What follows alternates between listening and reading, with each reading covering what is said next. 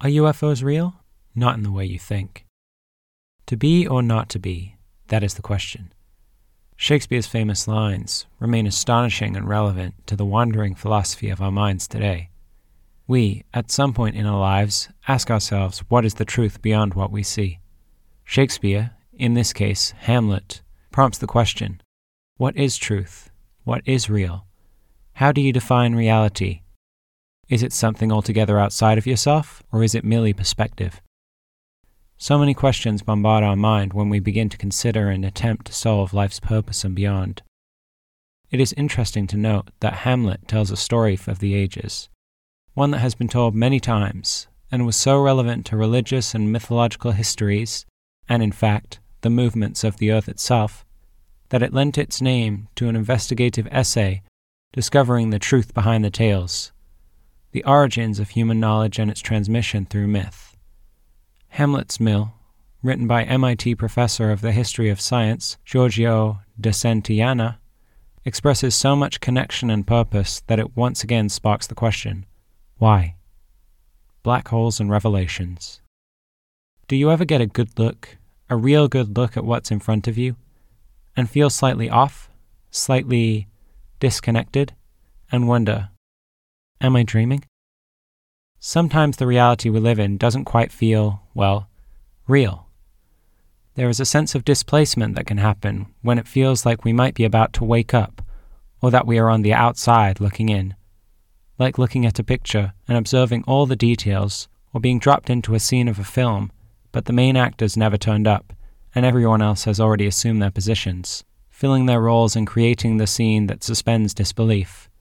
It's a kind of figment of reality, while at the same time it is the reality in that moment for those involved.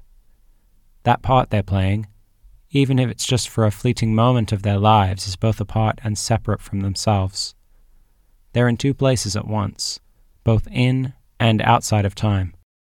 This is kind of where we're going with the concept of black holes. It's similar to what has been discussed about the idea of dimensional layers, the idea has been discussed by many scientists that there are higher dimensions that are taking place right in the same space as where I'm recording this and where you're listening to it. We just can't see them because they respond to different rules and have a different geometrical structuring. Dr. Andrew Gallimore describes this very well during a presentation he gave, in a very digestible manner, I might add. He describes it by the way 2D and 3D might interact and observe, or not observe each other. Imagine a square. It's a two dimensional object, flat. It doesn't see anything beyond its single plane of existence. Everything in its concept of reality is on the same level, so to speak. Its friend, the cube, however, is three dimensional. It can see beyond the edges of its square shaped face to its sides. It even sees that its friend, the square, is a part of a cube just like itself. But the square doesn't see. In fact, he might even laugh at the idea that Mr. Cube tried to tell him. Because his friend, Mr. Cube, just looks like a regular square to him, he doesn't even know what Mr. Cube is rambling on about, and quite frankly, thinks that he might have lost his mind. It's hard to imagine a world beyond what we understand. Sometimes because we can't see it or measure it in the ways that we understand and have available to us. Sometimes because it is just so far beyond our comprehension that it makes our brain feel like melting. That doesn't mean that it isn't some version of reality and perhaps we should try to understand what the cube has to say, either by trying to get on its level, or, if that isn't possible, maybe just trying to take the time to comprehend what it has to say when it appears as a square. Because it might look like one, and in some sense it is, but it's also something else. Black hole research has begun to make this kind of thing more visual for us in our own realm of existence, potentially breaking down something that perhaps shouldn't be comprehensible. Black holes are doing so by bending or breaking the rules in a way that is measurable to us. A black hole is measured by its surface area and not its volume. It has a two dimensional conception. How bizarre, right? Light producing black holes. A theory known as the black hole principle is making waves, and its predictions are being validated by new discoveries. It expresses the idea that light has not always traveled at the same speed and that the speed of light is not the speed limit of the universe, just of our own conception of reality. The theory puts forward the idea that light travels in a spiral at infinity from black holes and exits the black hole into this dimension at the speed of light. It is a factor of our own dimensional reality. Is it not interesting to note that we find spirals within the creation of many things, often relating very close to phi? In fact, it is also interesting that at the center of galaxies, even our own, there is a black hole, and that the galaxy appears almost flat spiraling out from the center. This is expressing that, in some way, the generation of the three dimensional space is connected with black holes, and that they are not destructive as we would be led to believe. Could this be possible?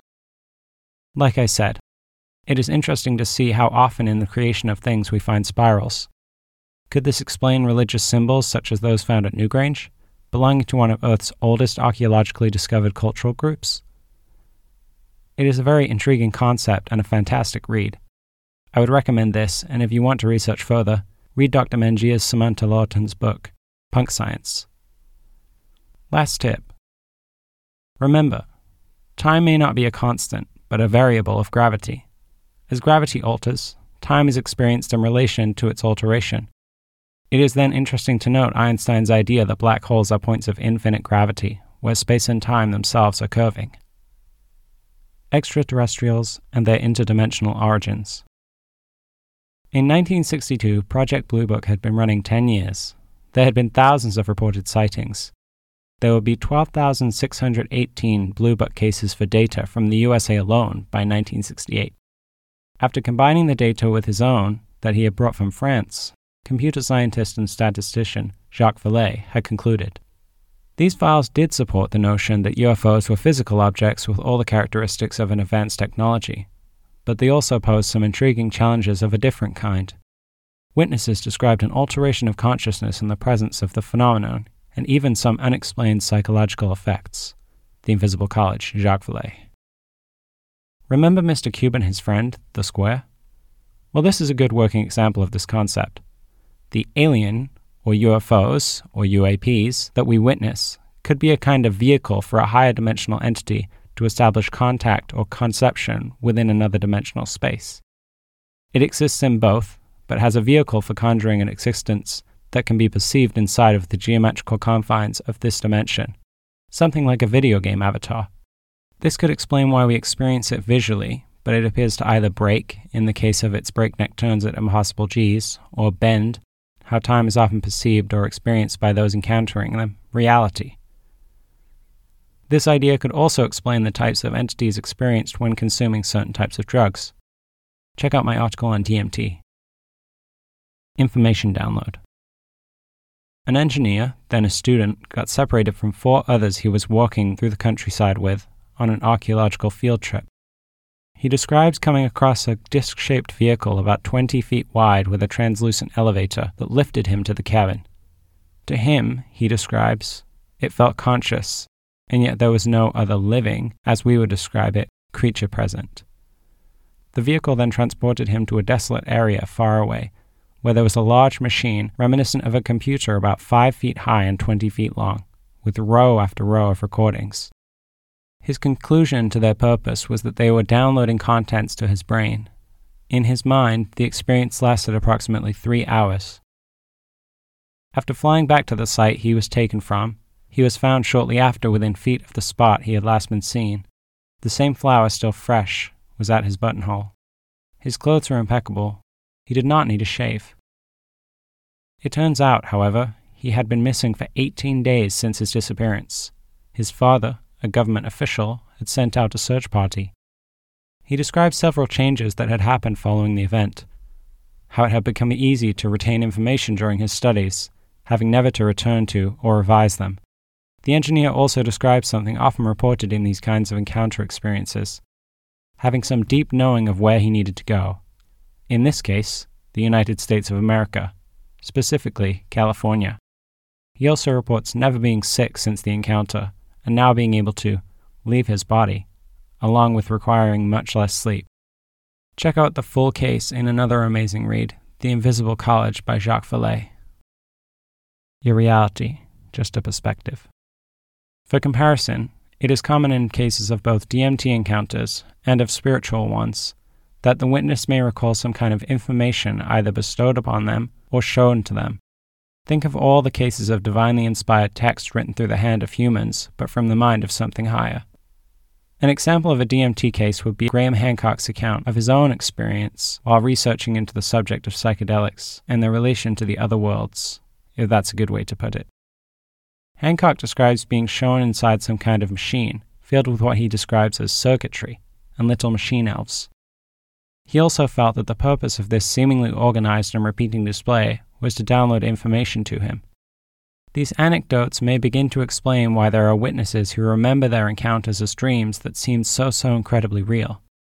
They are real, but a different perspective of real. That is, that they did not occur in this reality space. When a witness experiences a being entering their room at night or being abducted from their bed, everyone else remains in a deep sleep, and they can dematerialize through walls as they are pulled up into the tractor beams. Maybe it is not really occurring physically, but is some construct of the mind.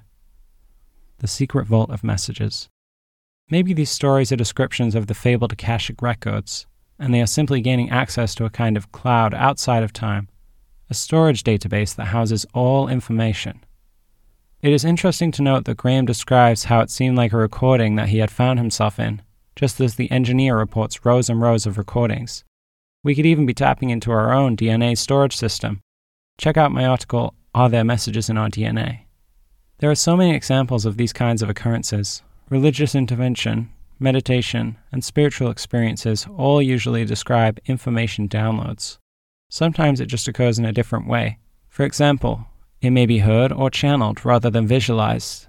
There are too many fascinating cases to cover here, but I hope that you'll begin to explore down this rabbit hole and create links for yourself, if there are any. Living structures.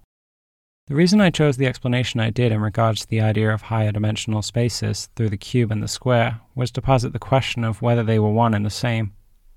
To consider that the square in question itself be a part of the cube that tells it about its invisible sides, that just so happen to be a part of itself, an interconnectedness that at some level becomes a single entity of existence. I speculate the idea of microcosms such as ourselves, that are part of macrocosms that themselves are microcosms of a larger macrocosm, and may continue to a highest level, compounding into less and less groups. The number of layers may be numbered, or they may be into infinity. No one really knows. An interesting idea was once described to me. Our perception is more of a convention to navigate the world in itself. That is to say, the way the universe is outside of human perception, which may not be spatio-temporal in a meaningful way as it is for us perceptually. I think we have decent enough evidence for this because of our hidden or non-material planes that we interact with all the time, such as the economy or culture or political structures. None of these things are material or spatial, but still have effects that are very much material. So I think that separating material and conceptual into a dichotomy like real and imaginary is disingenuous. Because if an economy is so imaginary, then how could it manifest all the strength of its material input and output? I don't think it could. So in my philosophy, I say all production is production of the real. I propose that there are various non material realms where we construct our conceptual machines, where they plug into us and through us our spatial environment. But I think when we create social machines so complicated, such as cultures, I think they tend to take on a life of their own. I see this because history looks at groups and movements as singular entities. Modern day treats companies and political parties as entities, and I think there's something to that because it seems that once a social machine is created by people, it then turns around and starts creating people in return.